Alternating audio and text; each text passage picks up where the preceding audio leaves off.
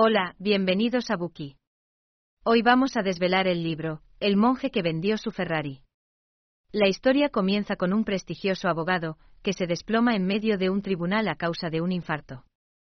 ¿Quién es? Se llama Julian Mant quien, luego de licenciarse en Derecho en Harvard, se convirtió en un famoso abogado gracias a su extraordinaria capacidad. En una época lo tenía todo. Una reputación con la que la mayoría de los profesionales solo sueñan, ganando siete cifras. Su casa era un palacio enclavado entre otras casas de ricos y famosos. Tenía además un jet privado, una casa de verano en una isla tropical, y su posesión más preciada, un reluciente Ferrari rojo aparcado en un lugar destacado de su entrada, para que todos lo vieran. Sí, el mismo Ferrari que se menciona en el título del libro. Al mismo tiempo, el número de casos y trabajos que le llegaban era cada vez mayor, lo que fue abrumando poco a poco su cuerpo y su mente. Era incansable y estaba obsesionado con el dinero y la fama hasta que llegó un día en el que finalmente se derrumbó. A partir de ese momento desapareció de la escena. ¿A dónde había ido? Hubo rumores de que Julian se había ido a la India en algún tipo de expedición. Y así fue. Mientras viajaba por Cachemira, un estado místico en la base de las montañas del Himalaya, se cruzó con un caballero llamado Yogi Krishnan. Este le sugirió a Julian que buscara a los grandes sabios de Sivana, que residían en las peligrosas pero encantadoras montañas.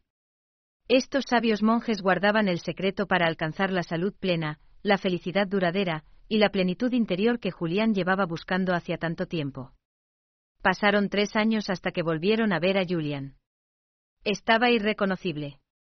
Tenía un aire de calma y tranquilidad que parecía casi divino. Sus penetrantes ojos azules eran tan intensos que te atravesaban como una afilada navaja.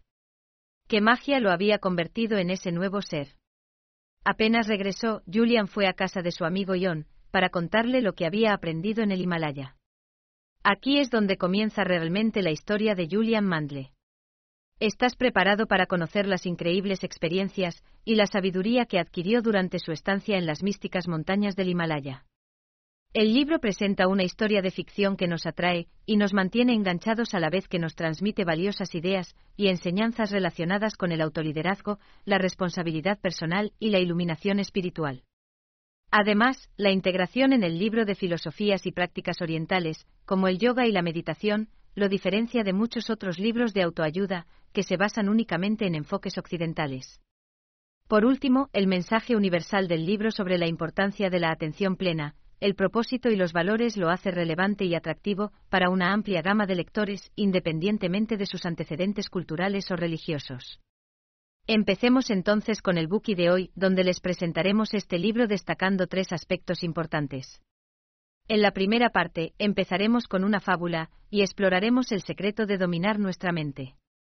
En la segunda parte, hablaremos del propósito de la vida. En la tercera parte, analizaremos el poder de la autodisciplina. Gracias por escuchar.